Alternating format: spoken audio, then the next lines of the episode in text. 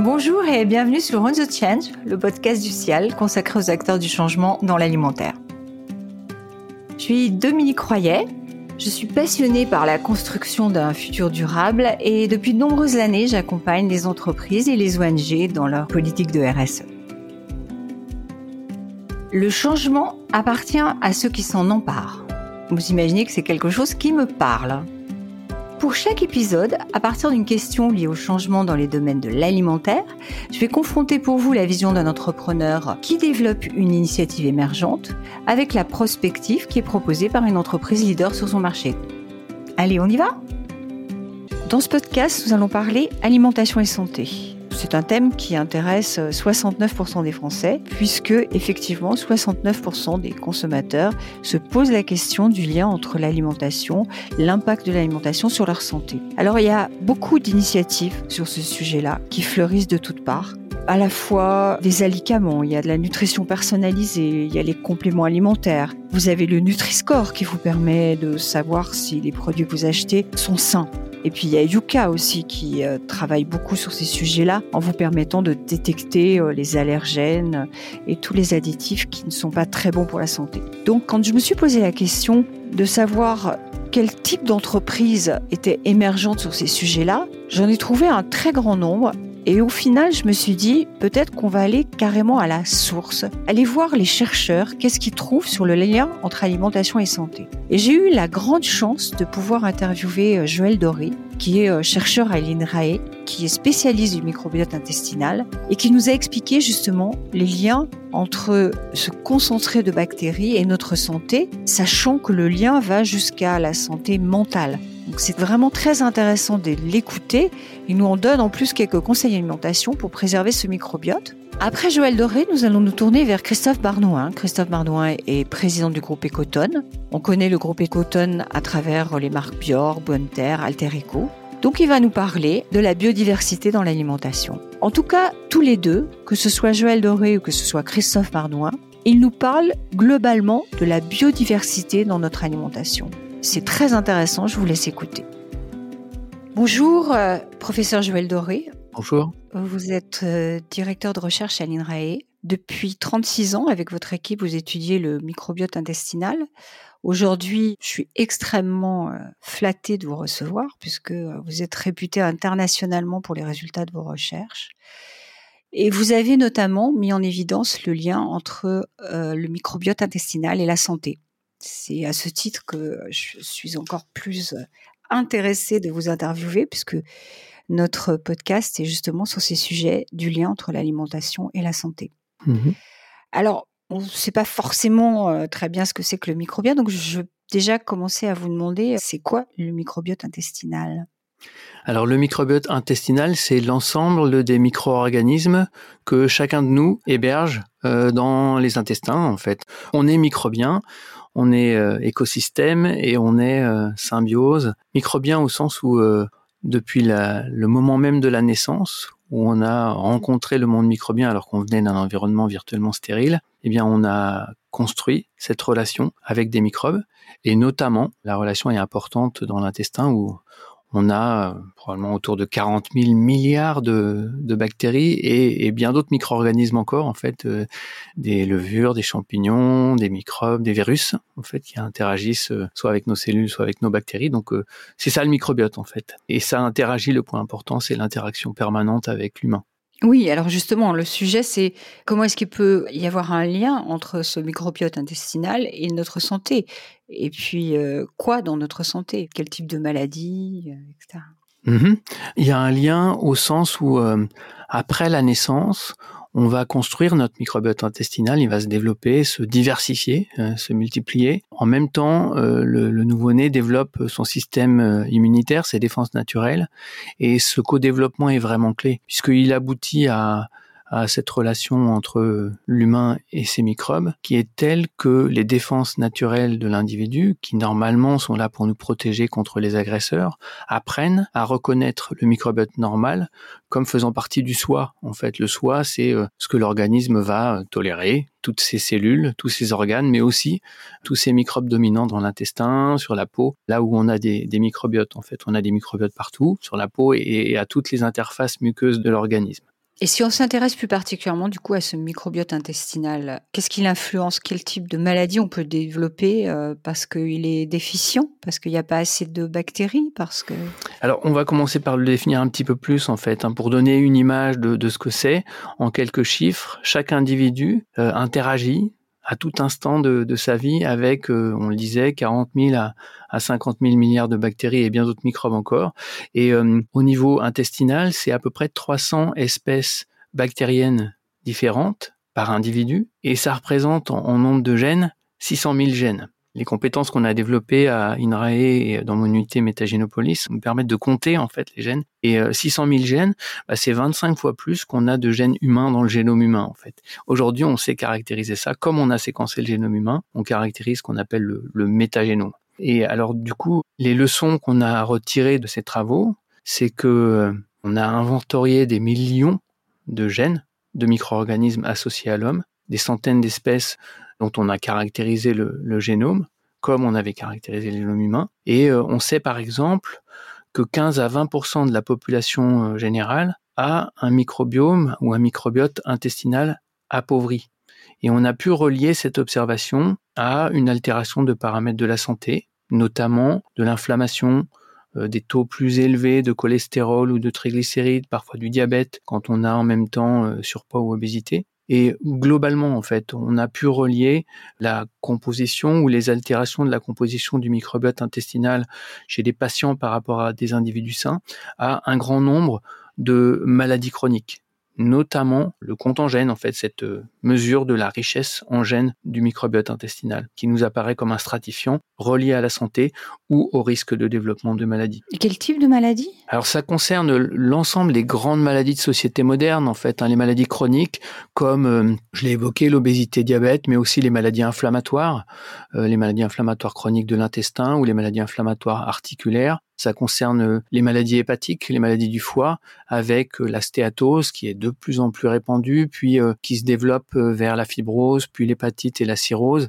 et des stades avancés où les patients sont en attente de greffe de foie. Ça concerne des maladies du système nerveux, donc les, maladies neurodégénératives ou les maladies neuropsychiatriques. Pour le neurodégénératif, c'est Parkinson et Alzheimer, où on commence à avoir des premiers travaux qui nous disent, euh, tiens, le microbiote est différent chez les patients par rapport aux individus en bonne santé ou les maladies neuropsychiatriques, c'est l'autisme, c'est la schizophrénie, c'est le trouble bipolaire ou la dépression résistante, où on a euh, des travaux de recherche plus ou moins avancés qui nous montrent dans un premier temps que effectivement il y a une déviation du microbiote intestinal, puis euh, quand on va un petit peu plus loin, que c'est associé à de l'inflammation, à du stress oxydant, à de la neuroinflammation parfois. Et puis quand on va un petit peu plus loin, que si on transfère le microbiote des patients vers des modèles animaux, on arrive à reproduire les symptômes de la maladie. Et quand on va encore plus loin, on met en évidence la possibilité de d'utiliser certains leviers pour euh, reconstruire le microbiote intestinal ou la relation microbiote hôte et éliminer ou diminuer euh, les symptômes de maladie, d'abord dans des modèles animaux, puis ensuite euh, chez des humains. Mais alors du coup, euh, c'est très effrayant ce que vous dites. Ça voudrait dire que si on en revient à notre sujet alimentation, peut-être qu'en s'alimentant différemment, on peut lutter contre euh, ces maladies chroniques. Alors voilà, c'est effrayant si on regarde en arrière et qu'on se dit oulala, mais qu'est-ce qu'on a fait En fait, on n'a pas vraiment depuis euh, notamment deux ou trois générations, on n'a pas vraiment respecté notre microbiote intestinal. Homo, le genre humain, c'est à peu près 100 000 générations sur la planète en fait, et bah, pendant la plus grande majorité de cette évolution euh, de l'homme, évolution avec ses microbes, on avait une alimentation qui était très riche en fibres, par exemple. Seulement dans les deux ou trois générations passées, on est passé de plus de 40 grammes de fibres par jour, classiquement, à aujourd'hui en France autour de 17 grammes de fibres par jour. Et les fibres, c'est une des composantes majeures qui nourrit les microbes, en fait, hein, qui apporte du carbone et de l'énergie pour nos, nos microbes intestinaux de ce point de vue-là, on a quand même énormément euh, changé la chose et euh, c'est pas très euh, respectueux de notre microbiote, on va dire. Et puis, on a aussi changé d'autres éléments, notamment tout ce qui entoure la naissance, qui va impacter beaucoup la façon dont on rencontre le, monde microbien et dont, au moins dans la période précoce de la vie, on va construire une relation avec une grande diversité de microbes. On sait aujourd'hui que c'est euh, protecteur contre les allergies et euh, contre différentes euh, des maladies chroniques qui se développent. Et puis il y a aussi l'exposition à des composés environnementaux, notamment des composés chimiques, parfois à travers l'alimentation, qui vont impacter le microbiote. Et donc, euh, ce qui était important par rapport à la, la question de départ, c'est euh, que effectivement, la nutrition peut être un des leviers à travers lesquels on pourrait euh, améliorer la façon dont on euh, nourrit notre microbiote et donc dont on préserve la relation qu'on a avec notre microbiote et donc la symbiose. Oui, parce que vous parliez des fibres, hein, donc euh, visiblement on n'a pas assez de fibres dans notre alimentation, mais où est-ce qu'on les trouve les fibres? Enfin, comment est-ce qu'on peut les réintégrer? En fait, les fibres, c'est ces composés qui traversent l'intestin, notamment l'intestin grêle, sans être dégradés par les enzymes humaines et du coup qui arrivent intactes dans le gros intestin, dans le côlon, où elles vont servir de source d'énergie, comme je le disais pour nos microbes, et elles viennent principalement de la composante végétale de l'alimentation. Donc c'est les fruits et légumes. Alors on va retrouver bien sûr la recommandation classique des 5 fruits et légumes par jour du PNNS, mais en réalité, moi qui suis euh, d'une certaine façon l'avocat des microbes, j'ai envie de dire mais non, on peut aller beaucoup plus loin que ça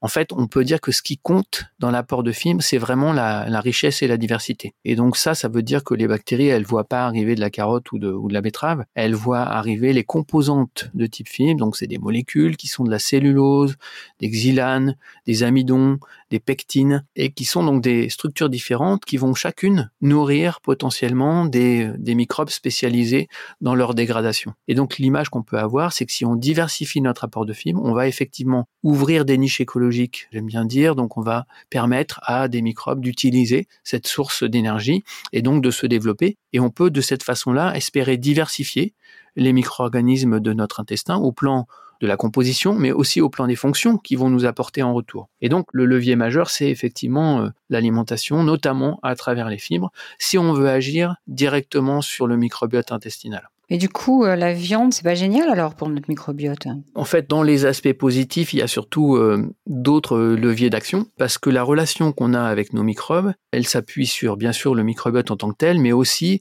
comment l'hôte répond, informe, échange, dialogue avec nos microbes à travers des leviers principaux qui sont la perméabilité intestinale, qu'on veut préserver en fait. Hein. On veut pas qu'il y ait trop de perméabilité intestinale. Et puis quand il y a de la perméabilité intestinale, il y a de l'inflammation. Et puis quand il y a de l'inflammation, il y a du stress oxydant. Et ces leviers-là peuvent en fait s'auto-entretenir avec un microbiote altéré en une sorte de cercle vicieux. Donc euh, ça veut dire que si on veut agir, on peut agir directement sur le microbiote pour le préserver, mais ça laisse de côté des leviers qui sont du côté de l'hôte aussi importants s'il y a effectivement potentiellement un cercle vicieux.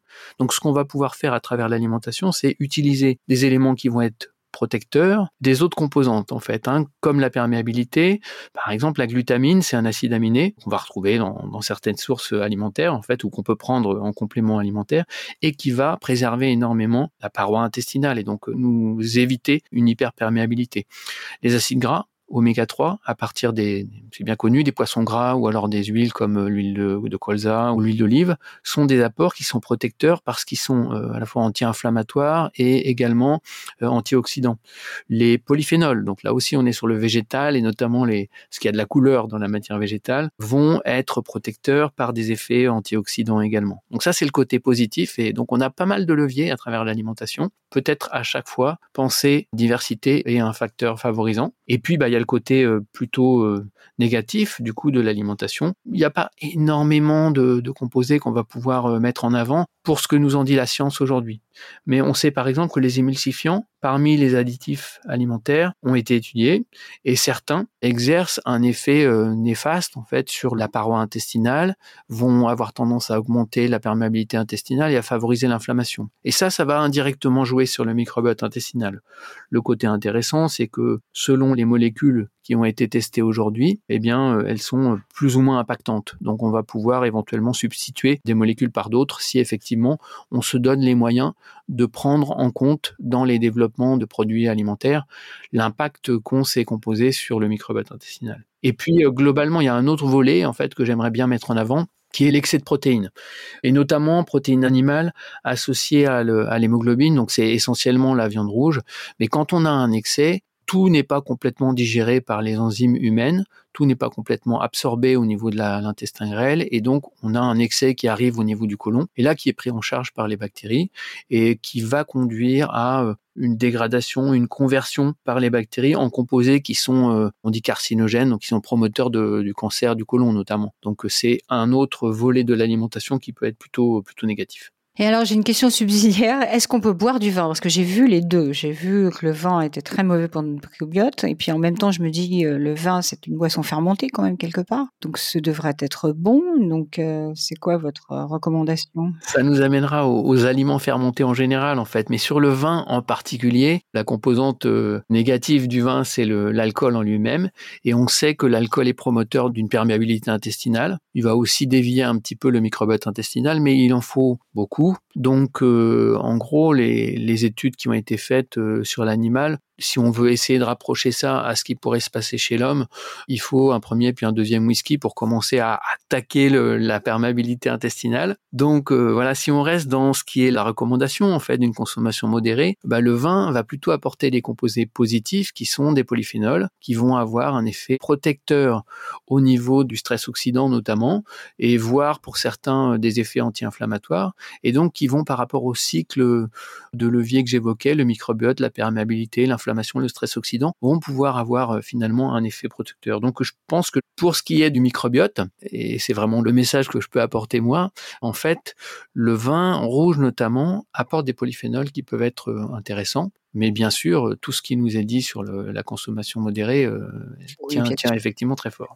Il n'est pas question là de pousser nos et, et, par extension, du coup, pour rebondir sur l'aspect aliments fermentés, mmh ce qu'on peut dire, c'est qu'un petit peu à l'instar de ce que je disais sur les fibres, c'est-à-dire qu'on va, euh, à travers les fibres, apporter ou tenter d'apporter une grande diversité parce que ça va potentiellement doper la diversité euh, de composition et de fonction du microbiote intestinal dans un sens plutôt, plutôt intéressant et protecteur. De la même façon, les aliments fermentés vont nous apporter des microbes vivants, ça peut être des bactéries ou ça peut être des levures par exemple, et ces microbes peuvent exercer des effets intéressants. Ils peuvent jouer sur les leviers qu'on a évoqués, notamment euh, la perméabilité intestinale, l'inflammation ou le stress oxydant. Certains d'ailleurs ont été bien documentés pour ça, donc on les connaît, ils ont leur, euh, leur réputation légitime pour ce que la science nous en a dit. Mais finalement, plutôt que d'aller chercher des, euh, compléments alimentaires ou des préparations de parapharmacie pour euh, apporter ces, ces bénéfices, en fait, diversifier ces apports de produits fermentés, donc produits laitiers ou légumes fermentés ou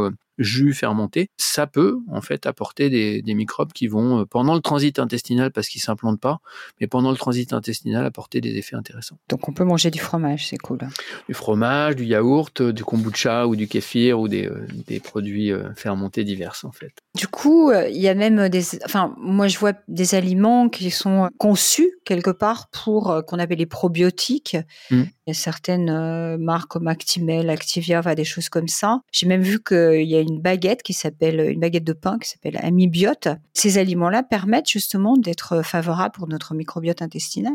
Alors l'amibiote, c'est euh, nous qui l'avons conçu euh, dans un travail avec euh, la société Eubridor et avec comme objectif d'apporter à travers un pain, consommation courante en, en France, une richesse en fibres qui dépasse en fait la, la richesse en fibres du pain complet et qui n'a pas certains des avantages du pain complet.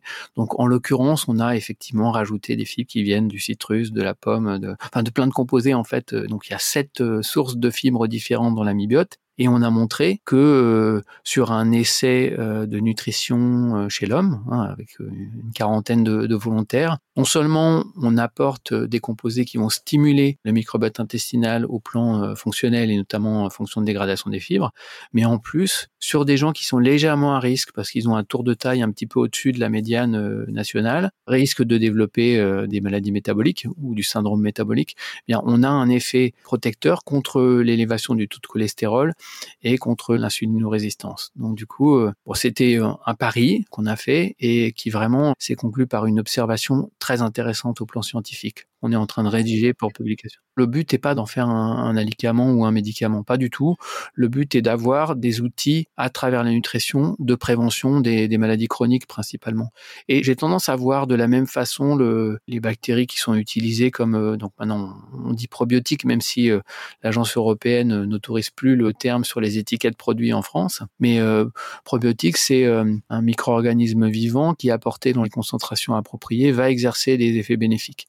Et donc on voit bien que derrière, pour le, réglementaire, il y a une démonstration d'effets bénéfiques à faire. Et, c'est important de rester dans, ce schéma de rigueur si on parle de produits qui sont euh, parapharmacie ou qui sont euh, le complément dans une alimentation standard en fait. Hein. Après, quand on est, je dirais, un, simple consommateur lambda, pas hyper informé, est-ce qu'on peut pas penser quand même que des affichages comme Nutri-Score ou Yuka peuvent nous aider à trier le bon grain de livret. Je pense que dans le Nutri-Score, par exemple, il y a toute une partie qui permet de savoir s'il y a des fibres. Mmh Yuka, il y a une partie aussi sur les additifs, les émulsifiants. Donc ça, c'est peut-être une aide aussi pour chacun d'entre nous. Oui. Choisir ses aliments. J'ai tendance à dire oui, tout à fait. Donc c'est presque plus euh, le point de vue à titre personnel du consommateur en fait hein, que je suis. Euh, c'est moi qui fais les courses pour la famille très souvent. Et du coup, j'utilise ces outils parce que effectivement, je suis renseigné sur euh, les aspects positifs de l'alimentation, en plus qui sont basés sur des centaines d'études et donc qui sont plus basés sur des méta-analyses qui vraiment nous disent où il faut chercher les bénéfices et où il faut euh, se méfier un petit peu. Et euh, donc j'aurais tendance à utiliser le Nutri-Score euh, pour à privilégier en fait hein, les aliments qui sont dans le A ou B, sachant que j'aime bien me faire plaisir de temps en temps, donc je sais aussi acheter une tablette de chocolat et éviter de la consommer en bloc d'un seul coup. mais, mais et de la même façon, Personnellement, donc j'aime bien utiliser Yuka pour euh, le volet additif parce que euh, effectivement ça renseigne de façon assez précise en plus sur cet aspect-là. Et puis comme euh, maintenant, je, à travers la lecture de la, la recherche scientifique, on sait que finalement la substitution d'un additif par un autre alors qu'ils font le, la même chose en termes de technologie alimentaire permet d'avoir un petit peu moins d'effets néfastes. Bah, ça permet de choisir finalement des aliments qui sont un petit peu moins nocifs. Alors en fait, c'est on va dire, pour l'instant, ne nous renseigne pas beaucoup sur l'effet sur le microbiote. Hein. Donc il y a quand même un peu de chevauchement dans les effets bénéfiques euh, qu'on peut en attendre, mais il n'y a pas encore les travaux de recherche qui nous permettraient de, vraiment renseigner euh, ce qu'on pourrait considérer comme un, label ou un logo euh, ami du microbiote. Oui, d'abord, il permet de savoir s'il y a des émulsifiants, et vous disiez tout à l'heure que c'était quand même un vrai problème pour le microbiote. Les émulsifiants, ils permettent de savoir euh, si vous avez des fibres, donc c'est quand même une première évaluation intéressante. Oui, oui. Sur les émulsifiants, je l'évoque parce qu'il y a effectivement de la science, euh, notamment d'un collègue français, Benoît Chassin, là-dessus. Et en fait, ce qui est intéressant, c'est que il a montré que certains émulsifiants sont vraiment très, très néfastes, très délétères sur la, paroi intestinale, en fait, et donc vont entraîner forcément des dérèglements. Et puis d'autres, alors qu'ils ont le même effet technologique, sont euh, très peu impactant ou pas du tout. Et donc on peut tout à fait euh, utiliser la construction de connaissances qui est faite aujourd'hui en développant des produits qui vont avoir les mêmes propriétés euh, physiques, on va dire, quoi, pour le, ce qui est recherché à travers l'émulsifiant, mais aucun effet euh, néfaste sur la paroi intestinale et ce faisant sur la symbiose et sur le microbiote. Du coup, pour les industriels de l'alimentation, ça fait peut-être partie des conseils qu'on peut leur donner. C'est effectivement de détailler un peu l'ensemble, enfin ce qu'ils doivent, ce qu'ils font déjà, mais l'ensemble des composantes, essayer de remplacer des additifs, des émulsifiants par d'autres qui sont moins impactants, essayer de tenir compte de, mmh cet état de la recherche, non pour, euh, Oui, moi j'aurais finalement les, les mêmes conseils, si je peux me permettre, qui sont euh, d'abord et avant tout de bien voir que ce qu'on a en face de nous, c'est des humains, mais que l'humain est microbien en fait. Hein. Donc du coup, euh, on va nourrir la partie humaine, et c'est quand même beaucoup ce sur quoi on a on a construit de la connaissance à travers les quelques dizaines d'années passées, avec des choses très très solides euh, qu'on retrouve dans le programme national de nutrition santé. Mais on aurait aussi des micro-organismes et en fait on nourrit la relation entre l'homme et ses, enfin l'individu et ses microbes et donc euh, la, la symbiose. Et ça, euh, la science euh, progresse, même si c'est encore des débuts. Et je pense que pour l'industrie agroalimentaire, c'est intéressant de bien avoir ça en tête en fait, de pouvoir avancer sur ce terrain-là. Il y a tout un volet réglementaire qui mériterait d'être certainement un peu revisité. Et je sais pas quels sont les pouvoirs, on va dire, de, de l'agroalimentaire dans le domaine, mais c'est intéressant de faire en sorte que des allégations santé pour les produits puissent être euh, obtenues quand effectivement les produits vont avoir un effet favorable sur le microbiote et la symbiose. Moi, je rêve effectivement de ce genre de choses parce que ça me semblerait intéressant que, en tant que consommateur, on soit renseigné là-dessus. Pour être un peu plus précis, jusqu'en 2006, c'était l'Agence française de santé et sécurité des aliments qui posait ces accords ou pas pour les allégations santé, pour les probiotiques par exemple. Et puis ça a été transféré à l'agence européenne et depuis on n'a pas eu de nouvelles allégations positives liées aux, probiotiques et je trouve ça un, petit peu dommage. Donc il y a des progrès à faire et je pense que si euh, ils se mettent ensemble à travers euh, une, démarche euh, syndicale, les agroalimentaires doivent pouvoir faire bouger un petit peu cet aspect-là qui qui manque un peu parce que sinon le consommateur est livré à lui-même pour faire ses propres essais erreurs et, je trouve que c'est pas la bonne façon de faire. Bah super, voilà, on a lancé l'appel aux industriels puisque le CIAL, vous savez, regroupe un grand nombre d'industriels alimentaires, donc mmh peut-être peuvent-ils monter ce projet ensemble. Je vous remercie énormément de toutes ces informations euh, que vous nous avez données. Clairement, je vais plus me voir de la même façon dans la glace maintenant.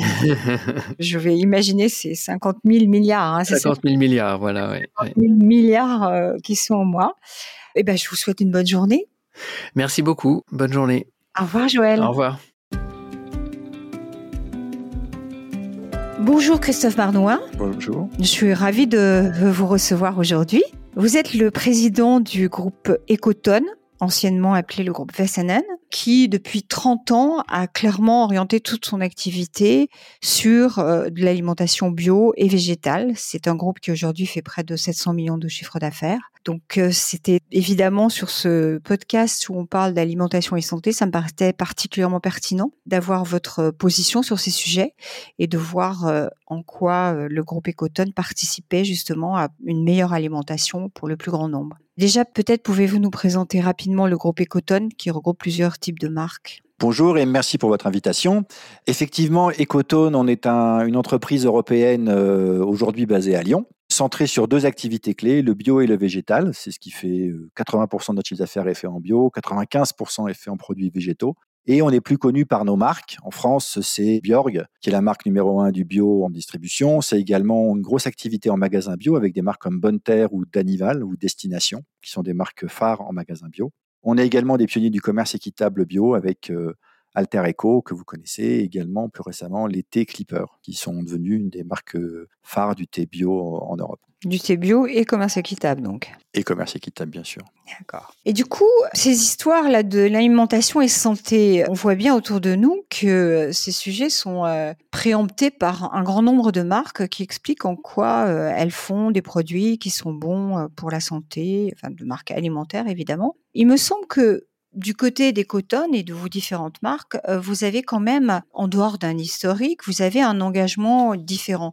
Donc, en quoi vos marques, elles permettent justement d'avoir une alimentation euh, saine qui préserve la santé, justement? Alors, effectivement, nous, tout ce qu'on produit est fait autour euh, d'une de nos doctrines qui est de dire qu'une autre alimentation est possible. Une alimentation qui se base sur des éléments scientifiques que nous, on n'a pas créés ou développés, mais auxquels on se rattache, qui sont très très simples. C'est une alimentation sans pesticides et une alimentation végétale contre une alimentation animale. Ces deux facteurs-là sont devenus, de façon prouvée scientifiquement, des faits qui améliorent la santé dans l'alimentation. Si je vous donne en fait des exemples très concrets, si je commence par exemple sur une alimentation sans pesticides, un des grands dogmes de la toxicologie a longtemps été c'est la dose de pesticides ou de produits chimiques qui fait le poison. Mais en fait, ces dix dernières années, on s'est aperçu qu'au contraire, c'est l'accumulation de la consommation de produits qui contiennent des, pesticides, même à faible dose, qui ont cumulé vont générer en fait euh, des perturbateurs endocriniens qui sont source de cancer. Voilà. Donc nous, notre proposition aux consommateurs, c'est de dire il y a une autre alimentation qui est, qui est possible, elle est sans pesticides.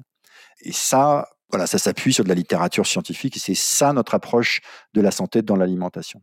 Ça, c'est le premier enjeu. Ça tombe bien, je me permets juste une parenthèse parce que, comme vous le savez, on a également interrogé le professeur Doré qui nous a parlé du microbiote et il a vraiment, pour le coup, appuyé votre discours de manière scientifique puisque pour lui, clairement, l'alimentation doit devenir de plus en plus euh, végétale comme elle l'était par le passé avec des, générations qui avaient des, des, régimes alimentaires à 60% basés sur le végétal, enfin il y a très très longtemps. Donc ça va bien renforcer cet axe effectivement de lien entre l'alimentation et la santé. Oui, oui, je crois qu'effectivement, les scientifiques ont montré en fait que anciennement, on consommait 60% d'alimentation végétale et que ça a beaucoup baissé ces dernières années. Nous, on n'est pas des ayatollahs contre la viande. On dit juste que, encore une fois, on mmh propose des alternatives végétales au lait ou à la viande. On est un des mmh champions des boissons végétales. En particulier, on est également très fort dans les repas végétaux parce que si vous baissez votre consommation de viande, vous avez un régime qui est euh, beaucoup plus sain tout simplement. Et par ailleurs, votre raison d'être, c'est nourrir la biodiversité. Et c'est aussi un des sujets qu'on a abordé avec le professeur Doré. Nourrir la biodiversité, on comprend bien ce que ça signifie en termes agricoles hein, ou en termes d'écosystème. Mais ça signifie quoi pour vous, nourrir la biodiversité au travers de vos produits? Alors, on prend conscience en fait que la biodiversité, euh, en dehors de faire bien dans les salons, c'est un enjeu qui nous touche directement. Et en fait, la biodiversité, euh, c'est pas un concept, ça se trouve dans notre assiette. On a en fait euh, deux façons de contribuer à la protection de la biodiversité au quotidien. Encore une fois, si vous choisissez une alimentation sans pesticides, vous protégez des espèces vivantes dans les champs. C'est un premier élément. Mhm. Et le deuxième élément, une très grosse partie de la déforestation dans le monde provient du bétail, de l'élevage et de la nourriture pour le bétail, notamment du soja de façon intensive. Et nous, notre proposition, c'est justement d'aller vers plus de végétal. Donc voilà, ces deux éléments clés, une alimentation sans pesticides une alimentation végétale contre une alimentation animale, sont deux facteurs objectifs qui vont protéger la biodiversité. Mais c'est aussi la biodiversité qu'on peut trouver dans notre assiette. Oui, c'est-à-dire que la biodiversité, c'est d'abord la diversité des ingrédients. En fait, ce qu'on ne sait pas très bien, c'est que, mais que le rapport WWF a mis d'ailleurs en exergue, c'est que sur 6000 espèces végétales vivantes, dans le monde, 60% de notre diet, notre régime, il est fait à partir de 9 ingrédients. Et ça, ça constitue un appauvrissement progressif de la source de vitamines et de minéraux que vous trouvez dans votre assiette. Et justement, nous, ce qu'on fait chez Ecotone, c'est de dire, eh bien, nous, on va vous proposer 60% de ce qu'on propose à nos consommateurs ne vient pas des neuf ingrédients clés que vous connaissez, qui sont euh, le blé, le, sucre, le soja, la betterave, euh, et que sais-je encore. Donc, votre portefeuille de produits travaille avec des ingrédients différents de ces neuf-là, c'est ça? Oui, 60% de notre portefeuille de produits, ce sont des ingrédients qui ne sont pas ces neuf ingrédients clés. Mais c'est compliqué en termes de recherche d'arriver à faire ça? Non, en fait, nous, on est né dans la diversité de l'alimentation et notamment la diversité végétale. Je vous donne un exemple. On a démarré les boissons végétales il y a 25 ans avec euh, de soja bio. Et puis, très vite, on est passé au riz, puis après, on est passé à l'amande, à l'épeautre, à l'avoine, au sorgho, euh, au sarrasin, aux noisettes. Toutes ces boissons sont alimentées par des différentes euh, céréales. D'accord, donc tous les matins, puisque je sais que le matin, vous prenez des laits végétaux. Vous pouvez changer comme ça de type de lait. non, absolument. En fait, et ce que nous on recommande, en fait, c'est de la diversité euh, des ingrédients, parce que c'est aussi de la diversité des plaisirs dans l'alimentation. Oui, du coup, le fait d'utiliser différents types de végétaux, en dehors de, de l'intérêt que ça a en termes de goût et d'attractivité, c'est aussi le fait de pouvoir avoir une diversité d'éléments pour son corps, quoi, pour, tout simplement. Oui, absolument. Plus vous allez varier votre alimentation, dans la diversité de ces ingrédients, plus vous avez la chance de rencontrer des vitamines et des minéraux également diversifiés. Mmh. Alors il y a aussi un sujet qui m'intéresse, c'est-à-dire qu'on a encore, on le voit avec euh, Yuka par exemple, encore beaucoup d'additifs dans les différents euh, plats cuisinés divers et variés, avec des émulsifiants qui sembleraient quand même pour certains particulièrement toxiques. Comment vous gérez ces additions d'additifs dans vos euh, bah, On n'en met pas. C'est-à-dire que dans les produits biologiques, en fait, on est euh, normalement sans conservateur, sans ajout de produits chimiques euh, particuliers. D'accord, donc tous les plats que vous vendez, puisque vous vendez aussi des plats, pas que des éléments euh, uniques, les, plats un peu cuisinés, du coup, sont faits sans additifs et sans conservateur, c'est ça? Oui, sans conservateur, absolument. Les produits biologiques ne vont pas en contenir. Et puis, on a une autre approche dans notre charte nutritionnelle, c'est de raccourcir la liste des ingrédients. Ce à quoi vous faites allusion, c'est une des grandes tendances de l'alimentation de ces 50 dernières années, c'est d'aller complexifier de façon non nécessaire la liste des ingrédients et les recettes. Et à la fin, vous vous retrouvez avec des produits que vous n'auriez pas pu faire vous-même. Alors évidemment, c'est mhm. moins cher la plupart du temps. C'est ce qu'on nous a raconté pendant des dizaines d'années. Oui, on peut se poser la question, pourquoi faire ça? Hmm Pour des raisons de coût probablement, ou de praticité industrielle, c'est-à-dire c'est un modèle agro-industriel euh, qui n'est pas nôtre en tout cas. Du coup, vous voyez comment, vous, euh, l'émergence de toutes ces assertions autour de santé et alimentation par les différentes marques? Parce que c'est quand même quelque chose qui est de plus en plus fréquent. C'est-à-dire qu'au fur et à mesure que les Français s'intéressent à ce qu'il y a dans leur, euh, leur, assiette et ce que ça fait sur leur santé, on voit bien qu'il y a beaucoup de marques diverses et variées qui donnent des informations aux consommateurs qui ont du mal à s'y retrouver. Donc j'imagine que pour des gens comme vous qui sont engagés depuis très longtemps, ça, bah, c'est-à-dire que, doit être troublant. Euh, la santé, euh, c'est la première motivation de tous nos consommateurs. Ils veulent être sûrs qu'ils ont une alimentation saine parce qu'ils ont compris que l'alimentation joue un rôle dans leur propre santé. Et donc, euh, toute l'industrie bombarde le consommateur de promesses santé. et pas forcément dans la plus grande clarté. C'est-à-dire que, encore une fois, nous, notre approche, c'est une approche qui va être dans la clarté. On vous dit pas que vous avez qu'à manger que nos produits. On vous dit juste une autre alimentation est possible.